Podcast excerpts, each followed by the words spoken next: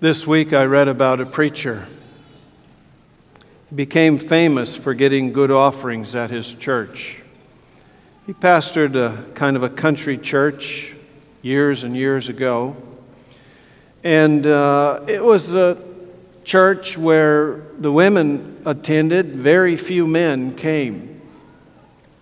So he had it organized so the women would do all the stuff. That's all he had to work with. They would collect the offering, they would do other things.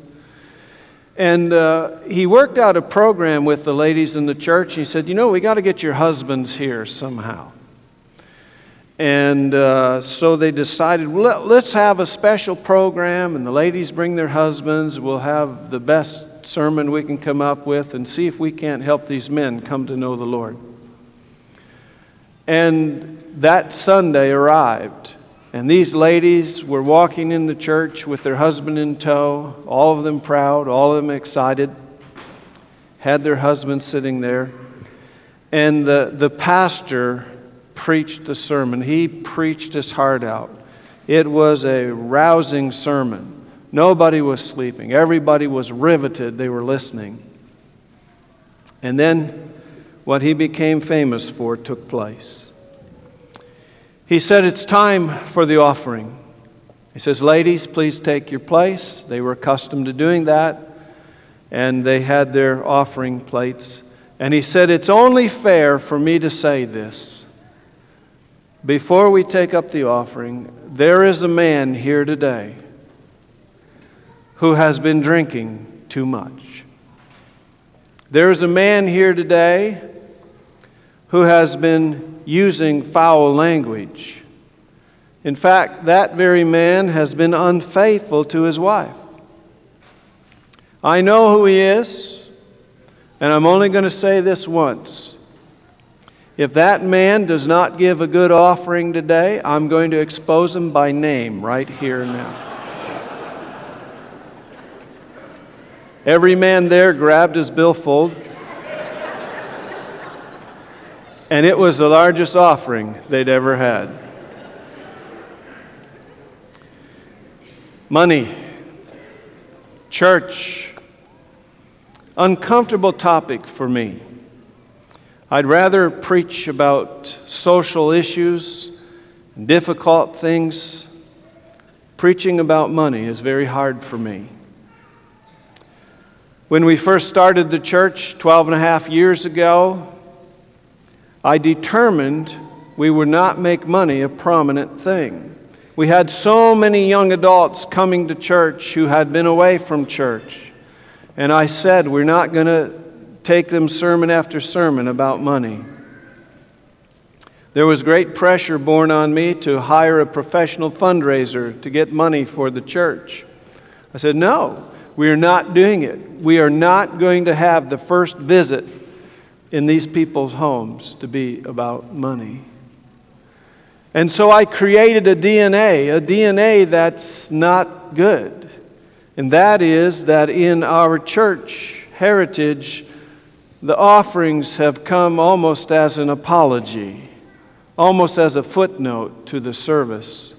And somehow, by God's grace, we've got to get it away from being an apology to being an act of worship.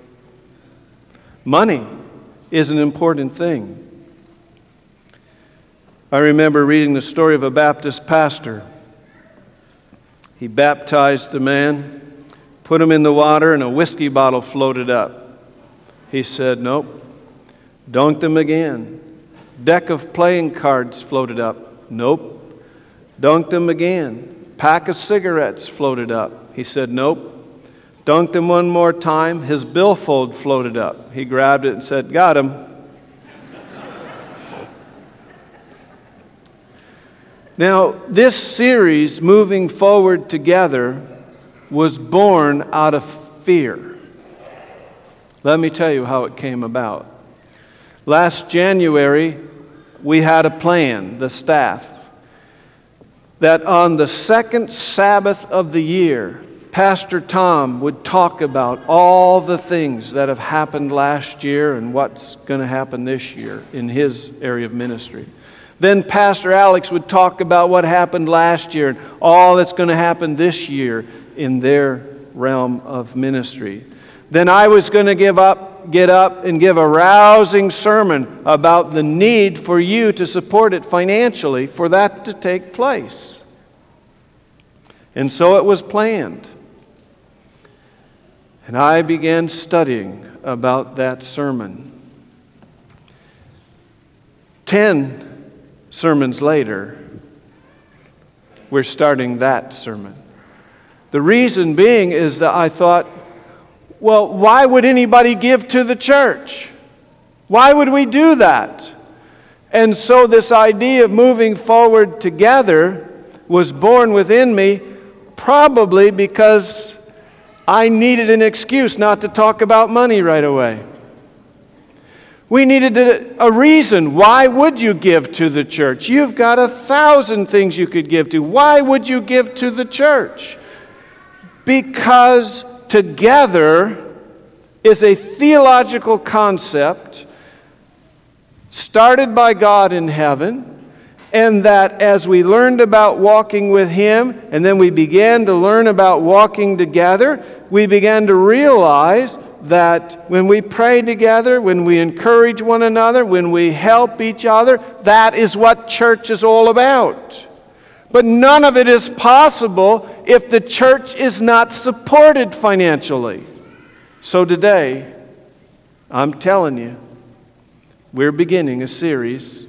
We're still in, moving forward together, but I'm after your billfolds. Not really. I'm after your hearts. And we'll see what God does. The story we're going to read today is found in Acts chapter 5. It actually begins in Acts chapter 4.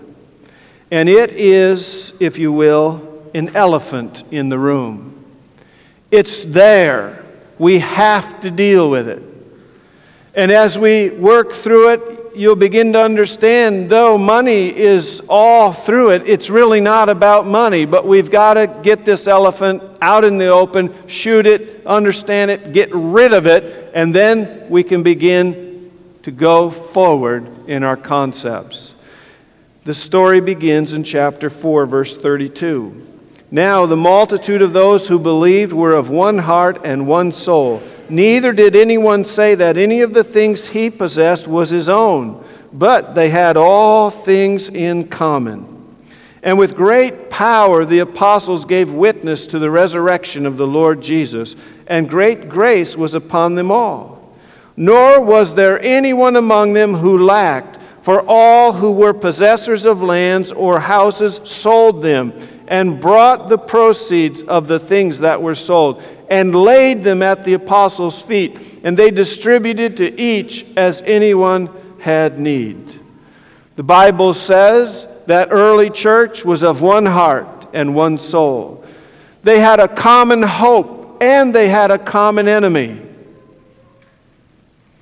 And together, they worked to fulfill what God wanted them to do. Now, we have a common hope as the church, but we do not have a common enemy.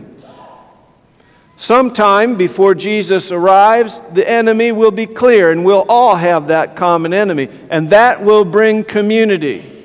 These people back then believed Jesus was returning soon. They knew their hope, and they saw the enemy all around them doing what he could to destroy them, and they supported and encouraged one another.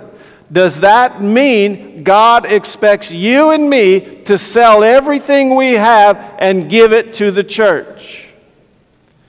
Please do not do that. Do you know what would happen if you did that? The church would have to take offerings to help you get through life. This is what happened back then. It may happen again when we cannot buy or sell. It is not prescribing for us what we should be, it is describing what they were. That's extremely important. extremely important. They didn't feel like anything they owned was theirs. They believed the world would soon end. They acknowledged what they had belonged to God, and they wanted to use what they could for His glory. It was completely logical for them to do that in that time and in that place. Now, Luke is describing for us the experience they had, and this experience is the backdrop to where we're going to go in Acts chapter 5.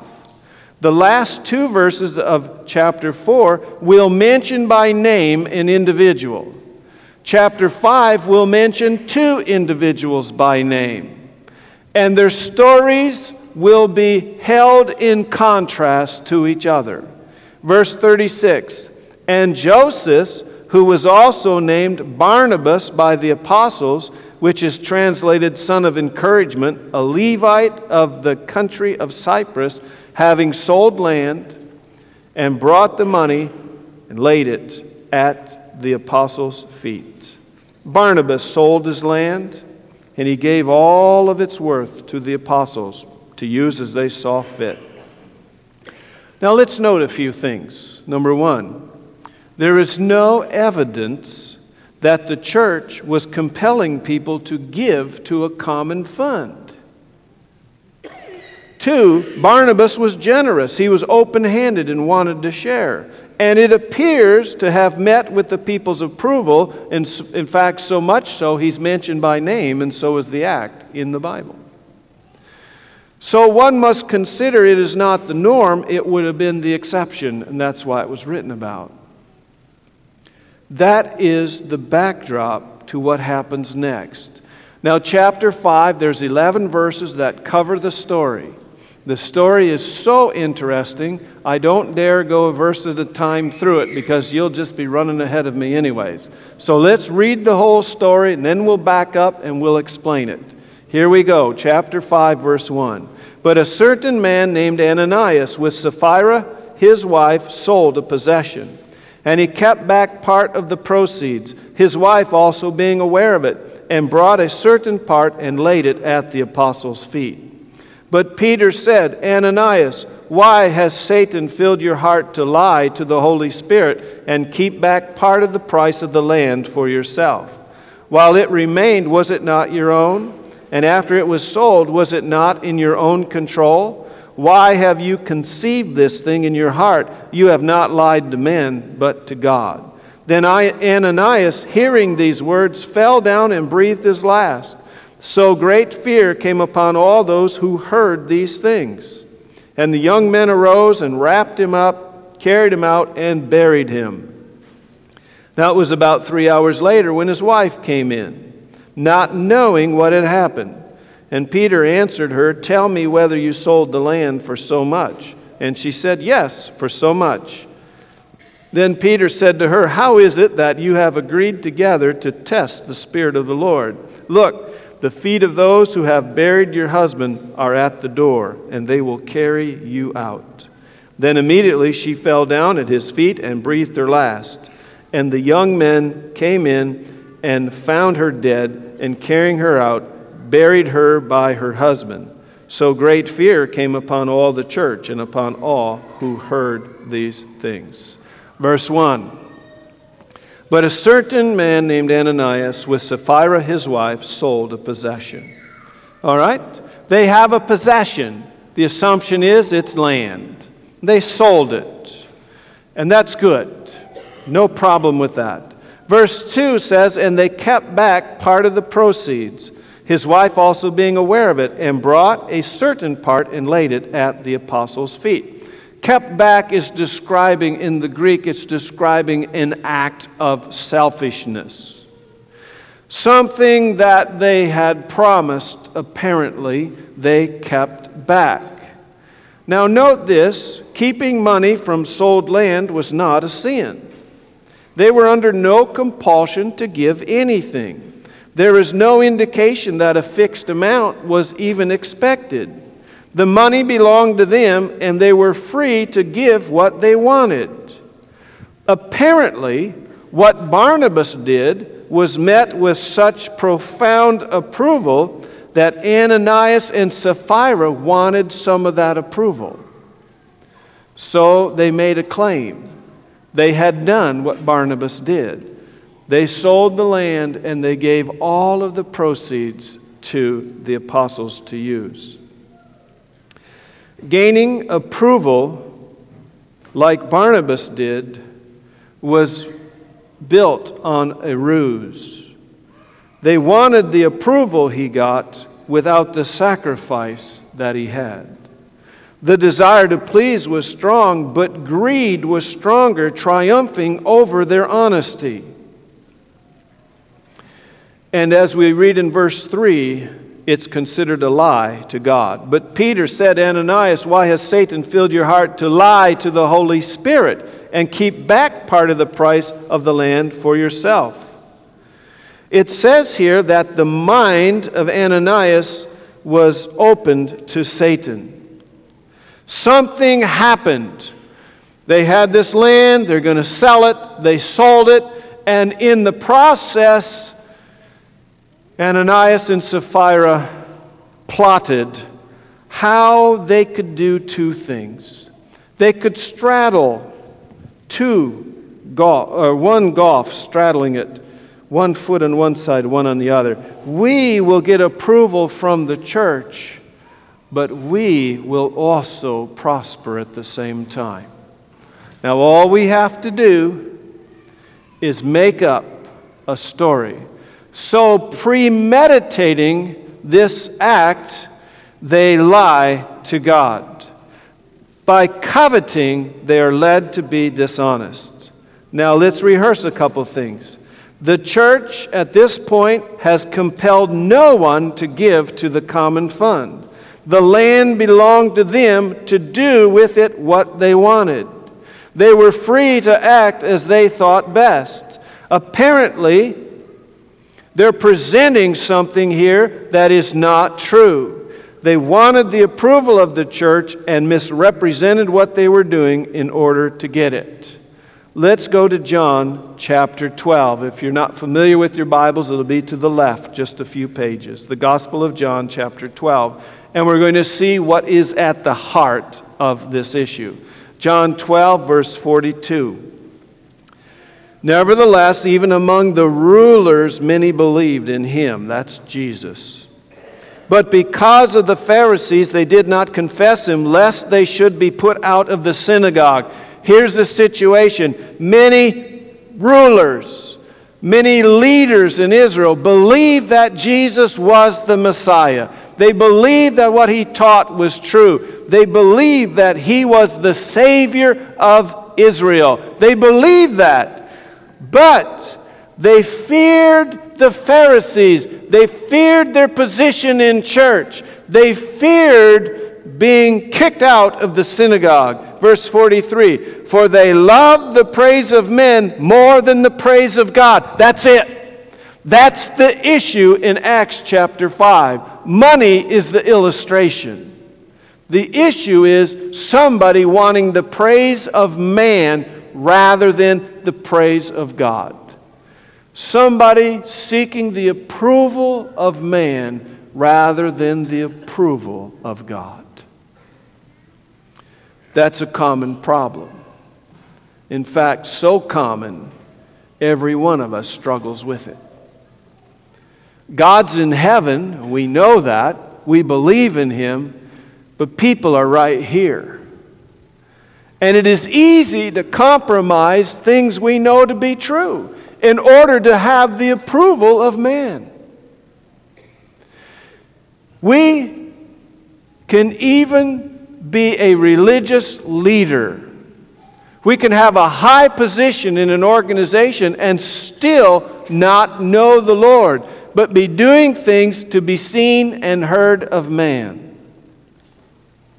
Well, how do you know if you're struggling with that. Simple test. What are you like when no one is watching? What, are you, what do you do when no one knows what you do? What do you watch on television when nobody is there?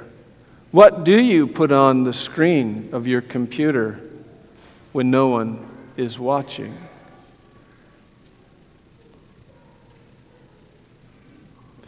Ananias and Sapphira decided, you know, we want the approval of man so much, we are willing to lie about who we are and what we are and what we're doing in order to get it. That's a common struggle, folks. We all have it. Because we are social beings, we want to be accepted by others. We want approval. We want recognition. It's part of us. But to seek the praises of man rather than the praises of God sets us in a place that is unholy, ungood, unwholesome, and we don't want to be there.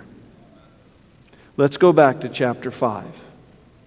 So we see this is the issue. Let's see what happens, verses 5 and 6. Then Ananias, hearing these words, fell down and breathed his last. So great fear came upon all those who heard these things. And the young men arose, wrapped him up, carried him out, and buried him. They did not even have a memorial service, they did not announce a visitation, they did not put the obituary in the paper. They buried the guy without a single family member knowing it because three hours later, the wife shows up wondering where Ananias is.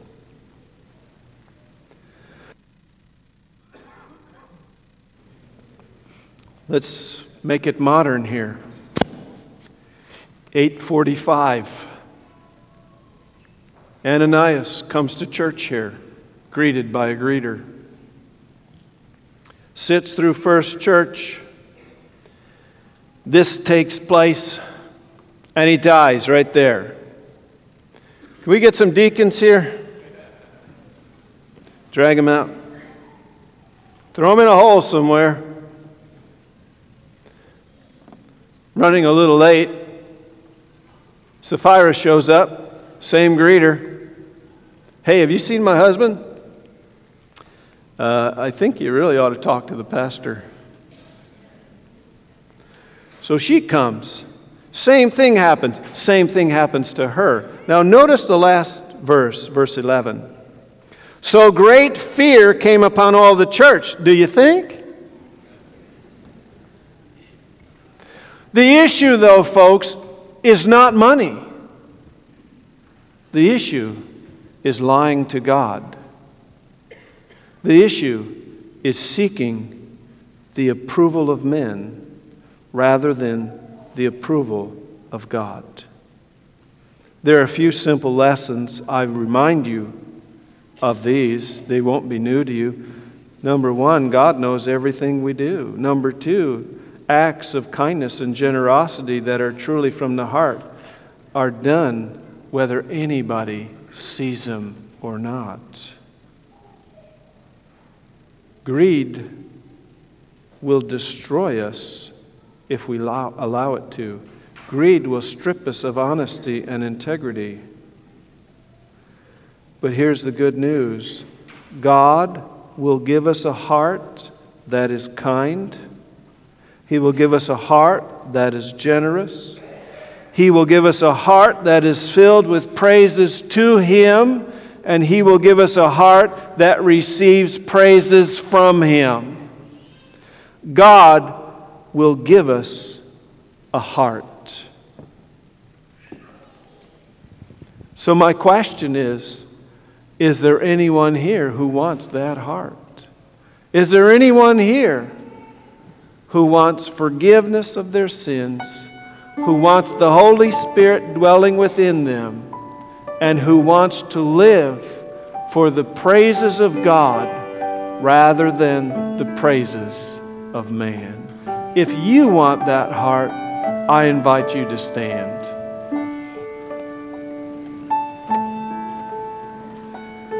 Father in heaven, thank you for saving us. Thank you for giving us a new heart. We praise you in Jesus' name.